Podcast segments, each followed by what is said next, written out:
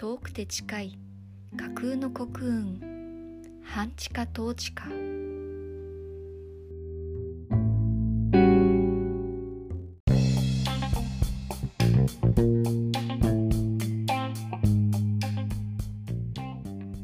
この番組は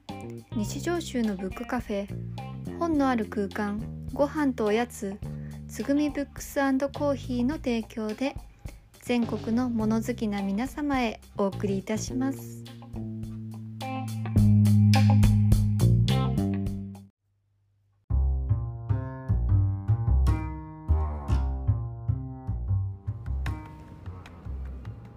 はい皆様ごきげんよう。つぐみブックスコーヒーの田中です。第21回半地下統治下。いや今つぐみブックスコーヒーがあの夏の長期休業中ということでそう夏と冬にね1回ずつあの長期休業をいただいていてでしかも今回はちょっとあの祖父のアラボンがあったりとかであのスタッフのですね母があの、まあ、忙しいっていうのもあっていつもよりね1週間くらいあの長めにお休みをいただいているんですけれどもそういつもよりねあの1週間くらい長いので約3週間およそ 3km 先斜め左方向です。はい。そうっていうことであの3週間くらいあのお休みをいただいているにもかかわらずあっという間にねもうあと1週間くらいになってしまって。ね世の中の。ご注意ください。はい。そう世の中のね働いている皆さんはね本当に3週間も休みなんか普通ないだろうと。思うと思うんですけどね3週間ってあっという間ですね。私働くの向いてないんかなってちょっと思っちゃいましたされるんだったら働かないんだろうなみたいな。でもねあの決してそのお店が嫌だとかそういうことじゃなくてお店はお店でやっぱり開けてれば楽しいしお客さんたちとねあのお話しするのも楽しいしあの来てくれたら嬉しいなっていう気持ちはあるんですけど開けなかったら開けなかったでねやりたいことはいっぱいあるしそうただね出かけてくるとお金がかかるんだなっていうことをこうまあ痛感しますねっていうことですね。難しいですね。お店開けないとお金は入ってこないけどお店を休んで出かける。そうだからお店を休んで出かけると出かけられるけどお金が出ていくっていうその資本の仕組み的にはねもちろんあの致し方ないことというかそりゃそうやろって感じだと思うんですけどそうそうそんな感じでねあのあっという間にどんどんお金がなくなっていくなっていうのをまあ痛感しながらせっかくいただいたお休みなのでそのまあね私の旅行はいつもあの基本的にはあの行きたいところに行くっていうスタンスではあるんですけど行きたいところの決め方っていうかがあの会いたい人に会いに行くっていうスタンスが結構最近は強いかなっていう感じが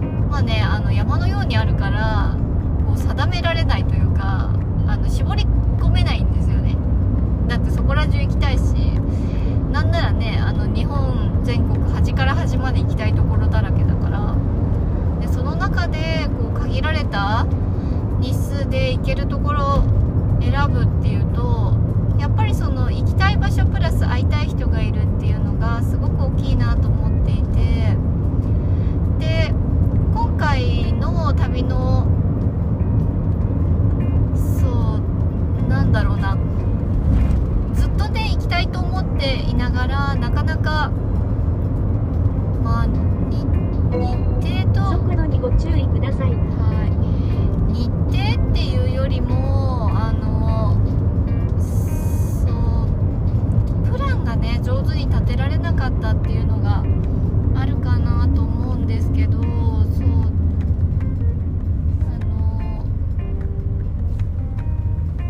岐阜県恵那市の庭文庫さんにあのお邪魔してきたんですね今回。でその庭文庫さんっていうのが泊まれる本屋さんなんですけどその庭文庫さん自体をあの若いご夫婦の方があのやっていらっしゃって今はねあの小さい娘さんもいらっしゃるんですけど最初この泊まれる本屋さんを開くっていうのはあのクラウドファンディングで知ったんだったかな。何で知ったんだろう。何で知ったのか忘れちゃったんですけど何にせよあのクラウドファンディングをされるとでその古民家を改築して本屋さんを作ってでさらにそこをあの泊まれる宿にするっていうことでえもうめちゃくちゃ素敵と思ってあれも自分のお店作ってるのと同じぐらいの時だったんですかね。まだ多分前職辞めてなかったと思うおよのでそ700メートル先上戸八日町斜め左方向下戸八日町方面です。はい、そう。だからもうねあの45年ぐらい経つんですかね。そう。そのクラウドファンディング応援してでその速度にご注意ください。はい。クラウドファンディングのリターンとしてあの宿泊券をおよそ300メートル先上戸八日町斜め左方向下戸八日町方面です。そうっていうことでねそのリターンであの宿泊券をいただいていたんですけどまもなく斜め左方向です。そうそれをねあの使えないままちょっと大事にね持ちすぎて いたんですけど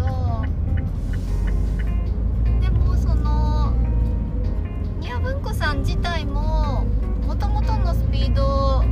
というかその予定していたペースでいろんなことをねあまあクラウドファンディングってもそうだと思うんですけどその先左方向です。やっぱりそんなね何でも思ってた通りにはいかないからもちろんあの予定通りにできないっていうのはあのあり得ることだと思うしだから5キロメートル先左方向です良くないとかそういうことじゃ全然なくてそうだから予定外のことがいっぱい起こるんだなっていうのもあの、ね、皆さんの頑張りみたいなのをこう見せてもらいながらその、ね、毒屋で絶縁の手引きのあのクリュードさんのクラファンもそうですけどやっぱりクラファンって大変なんだなっていうのをねその庭文庫さんの時も見ていたしでその作業の大変さプラスあの途中でその奥さんの方がねあのご解任なさってあの妊娠出産っていう過程もあったりとかっていうのでやっぱりペースがね変わるのはもちろんその通りそうした方がいいと私も思うしそうそういう感じでこうどんどんあのライフステージが変わったりとかっていうのもあってちょっとねあの元々の予定よりは時間がかかっていたっていうのもあってあの今までねあのお宿自体が開けてなかったっていうのもあったと思うんですけどそうでそれがあの宿ができるようになってでなってからのあの私の都合がねあのつけられなかったっていう感じではあるのでそうそう。だからそんな感じですっごい念願だった庭文庫さんにねついにあのお邪魔してきたんですね。で私岐阜県で自分であのなんだろうな意識して行くの多分初めて。でアクセスとかもあんまり深く考えてなかったんですけどまあね今のあの乗り換えアプリは優秀だからというかあの私がね知らなくてもだからその経路をこう案内してくれる。っていう意味であのあ長野から行くんだっていう。そうなんか私めちゃくちゃ方向音痴であのなんていうんですか東西南北の感覚があの皆無なんですね。で東西南北分かんなくてで速度にご注意ください厄介なことにあの今もあの街中を車で走ってるんですけどもう何の根拠もなくでしかも周りに山とか見えてるから あの分かる人には普通にパッてどっちがね西とか東とか分かるはずなんですけど私分かんないからなんとなく今私から見て関西ってあっちかなっていう方向があるんですね。あの何言ってるか分かんないと思うんですけど あの大体ね大体右側の方にある私の。そんなわけないだろう。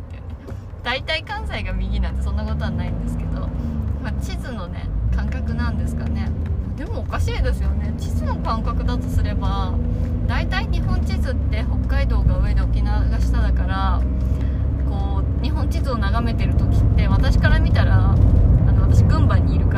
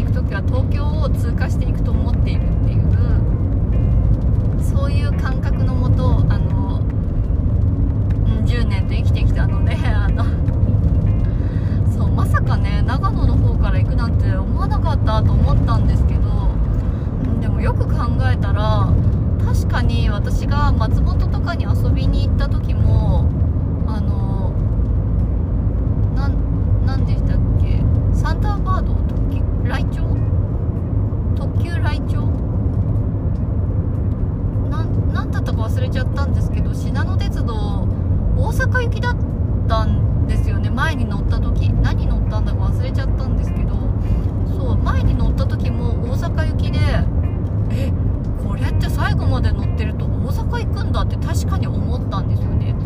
で今回もあの信濃鉄道のあの快速みたいなのにあの乗ってたんですけど行き先は名古屋だっ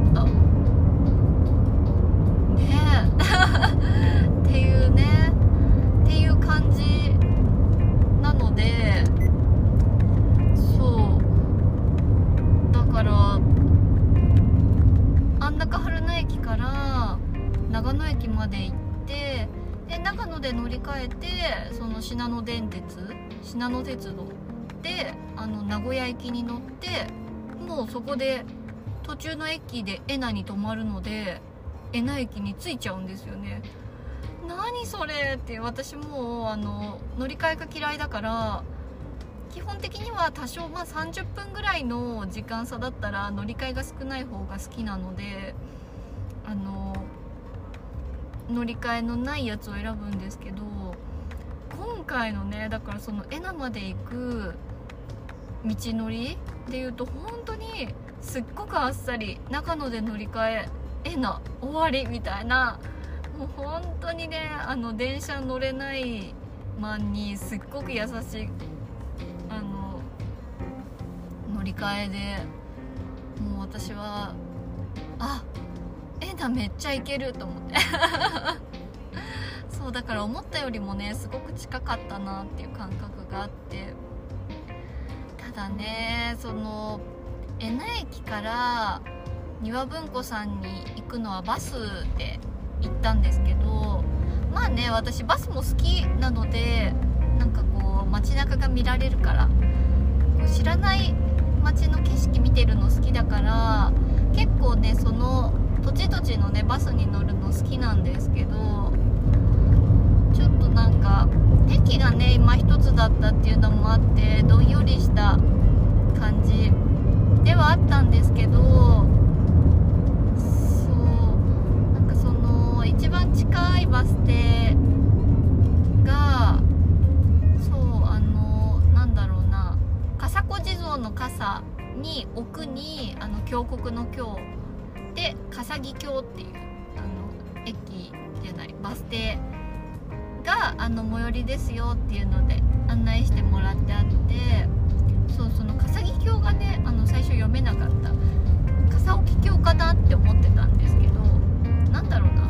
駅前の案内か何か見たんだったかそう駅のねすぐ横に物産館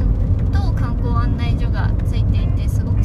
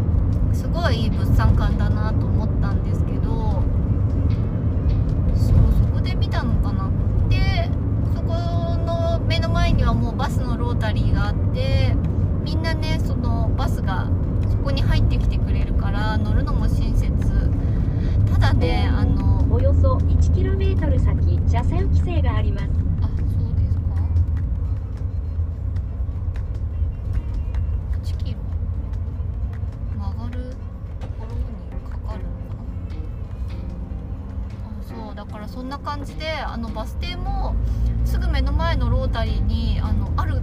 から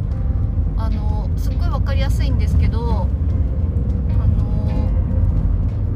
ね先ほども言ったけど私あの乗り換えができないんですね。あの時刻表とねあの乗り換え図がねあの読めない。そう女性に一般化するつもりは全くないんですけど私個人の性質として本当に読めない。んです緑町左方向前橋前橋インター方面です。はいそう。そんな感じでなんでそんなにね読めないのか自分でもわからないんですけど本当に読めなくて。でその何が難しいかってバスの乗り場が123ってまず書いてあるんですね。そのバス停と恵那駅始発のバス停のそのバス停番号みたいなのが123って書いてあるんですけどあのなんか恵那市は自主運行バスっていう路線がすごくいっぱい。300m 先緑町左方向前橋前橋インター方面です。はい。そう。そんな感じでばその自主運行バスっていうバスがあのいろんな路線を走っててでホームページ見るとそれぞれにそのなんとか線なんとか線っていう名前がついていてでさらにそのそれぞれのなんとか線に左方向ですはいはい。そうそれぞれのなんとか線に何番っていう番号が振ってある。だからその今回あのえなえなじゃない笠木峡に先しばらく道なりです。行くために乗ったのがなんか13番中野高線とかっていうあの名前のついているあの路線だったんですけどそうだからそのねあの13番とそのバス停の123がまず対応してないっていう。えどういうこと？みたいな。それで13番中野方みたいな方にこう書いといてくれればあのね迷わずそこで待ってればいいんだなってなるけどまずそれが分からなくてキョロキョロする。プラスじゃあもうバス停見に行こうと。でバス停見に行きました。でバス停見に行ったらその123のところにちゃんと走る路線書いてあるんですね。で書いてある書いてあるんですけどあの 本当にこれ行くんかみたいな。なんかその読めないマンからすると確信が持てない情報が書いてあってあれこれ大丈夫かなって本当にこれに乗っちゃって乗っちゃってっからじゃ遅いじゃないですか連れてかれちゃうからそれが公共交通機関の恐ろしいところだと思っているんですけどそうそう。なんかそんな感じでなんか時間に余裕のありそうなバスがあの目の前に止まったので「あのこれってここに行きますか?」って聞いたらなんかバスの運転手さんも一緒にあの時刻表見てくれたんですけどなんかちょっとねあの あれ大丈夫かな？みたいな感じでえっとこれが55分発だからみたいな感じででこれがこれでこれがであれ？れが今40分でみたいな感じになっちゃってなんか変なこと聞いてすいませんみたいな感じだったんですけどでもあのバスの運転手さんはでも多分あのそんなことでめったに聞かれないからあの久しぶりに見てあの分かんなくなっちゃったのかもしれないんですけどもうこのあとバスが2本来るから。で2本来るうちの2本目があのここに止まるからでそれがあのこの笠木峡に行く便だからみたいな感じでこう教えてくださってあよかったなと思ってそれにあの乗ってで行きましたと。でなんかバスとかってあのなんだろうな。定期的にこう更新されたりするじゃないですか。そう更新されたりするとあの飛ばすバス停とかがあったりとかなんだろうな途中途中までしか行かないとか。あのそうだから前のあの日帰りにお邪魔した時もあのそういう感じで途中まではあの大きいバスが行くけど途中からはあのコミュニティバスみたいなのになりますよっていう風になっててで今回のどうどうもねあの笠木峡のバスもそうだったらしくってなんかそこで手降りますって言ったらなんとかなんとかに乗りますかってあの運転手さんに聞かれてえ、と思ってあいやここから歩いていくので大丈夫ですみたいな感じであのあんまりねよく聞き取れなかったのにちゃんと聞き返さないであのあのいりませんみたいな感じで言っちゃったんですけどなんかどうやら便がラッキーだとその先にあの予約なしでもコミュニティバスみたいなのが出てたみたいな感じらしくてそうあの庭文庫さんに向かってね あの歩いてる途中でバスに追い抜かれるっていう。あれ？みたいな。さっきのところが最寄りじゃなかったんだっけ？みたいな。速度にご注意ください。そうそう構ねバス難しい。だから、まあ、今回はねある意味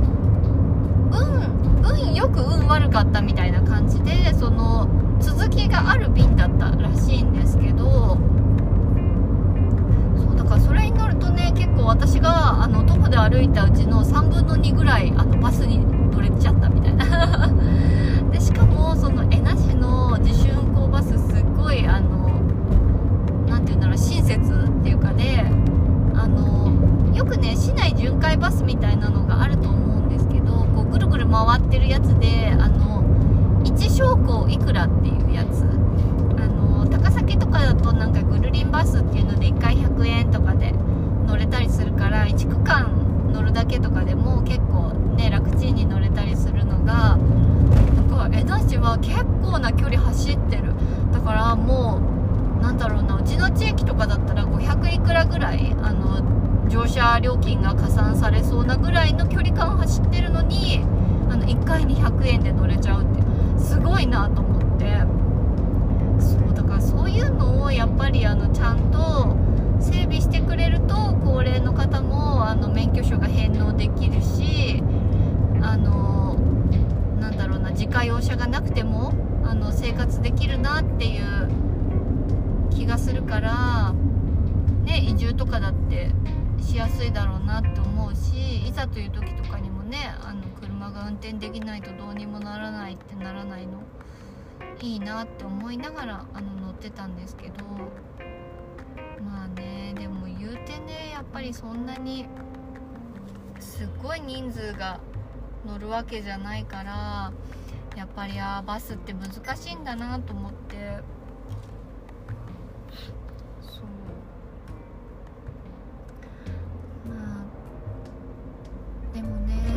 り。うん。なんて言うんだろうな。あの笠木峡の駅もあの中学校のすぐ目の前にあのバス停があったんですけどで途中で小学校も経由してたしやっぱりねそういう学生さんたちがあの乗る可能性があるっていうと私とは一緒にならなかったけどやっぱりドアドアってこうみんながね一斉に乗ってくるタイミングがきっとあるんだと思うんですからその車体が大きいとやっぱりね動かすの大変そうだからこれっぽっちしか乗らないんだったらあの車のねあのバスの車体を小さくしてあの本数増やしてくれた方があの便利なんじゃないかなってすごく思ったんですけどでもそれもねやっぱりそういうあの一筋縄じゃいかないというか、ね、それぞれやっぱりあの、まあ、いいところと悪いところというか、まあ、結局燃料費はねどうせちょっと小さくしたぐらいじゃねそんなにねあの安くならないんだと思うんですよねきっと運転手さんが1人つかなきゃいけないのはねあの速同じだし度にご注意ください。そうだからあの、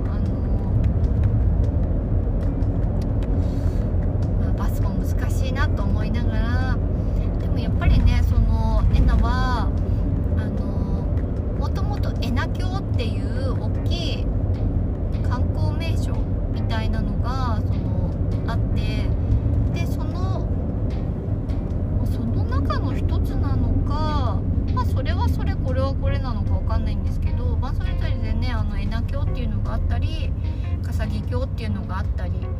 でなんか結構カヌーのあのオリンピック選手たちの練習地になってたりとかするぐらいその庭文庫さんの前をねあの流れてる川すごい広い川。なんだろうまああのこっちだったらね利根川とかなんかそういうこう広い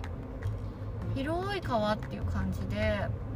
しかもねまあその直前に台風来たりとかもしてたから結構あの水量がね増えてたのかもしれないんですけどこうあ深そうだなっていう感じ。すうんなんていうんですかね。あんまりこう岩とかがゴツゴツ見えるような感じじゃなくてあなんかこうなみなみ水みたいな。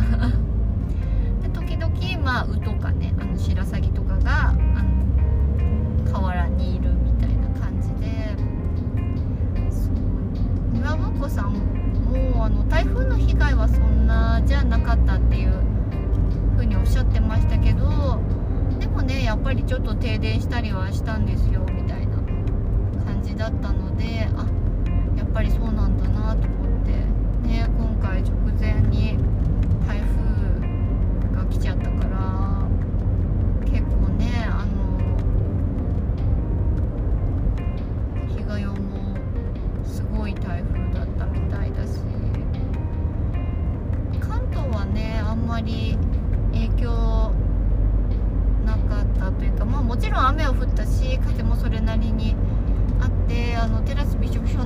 ぐらいはしたんですけどにご注意ください。でもまあ時々来る夕立っていうとこれぐらいっていう感じかなっていうそうそうだからそんな感じで庭文庫さんに行っておよそ700メートル先、群馬大橋東詰め、左方向です。そうそれで庭文庫さんに邪魔してね本のラインナップもすごいし最近はあの古書よりも新刊の方がね結構増えてきたんですよっていうようなお話もされてましたけどやっぱりおよそ300メートル先、群馬大橋東詰め、左方向です。こうもうね鉄板で置いておくって決めてる本があの定まってきたっていう感じなんだと思うんですよぱりねあのお店として販売する上ではこう選書まもなく左方向です。必要だなと思うしでそれでいてやっぱり古民家だから建物としてもねすごい素敵な建物だし客席もね今回は私はあの1人だったのであの洋室の方におよそ 1km 先、目的地付近です。止めさせてもらったんですけどすごい綺麗な客席客室。そう。まあねとはいえあの自然の中にあのお家があるしあの、まあ、網戸とかってなくて普段からあの窓とか入り口とかはもうあの開放っていう感じのあの庭文庫さんなのであのなんだろうなもう虫どんな虫だろうと一緒にいたくない人はあの確かにちょっとあの検討いただいた方がいいかもしれないんですけど全然平気っていう人はねすおごいよそ700メートル先、目的地付近です。あの虫たちがいて和むみたいな それぐらいの感じでいいのかな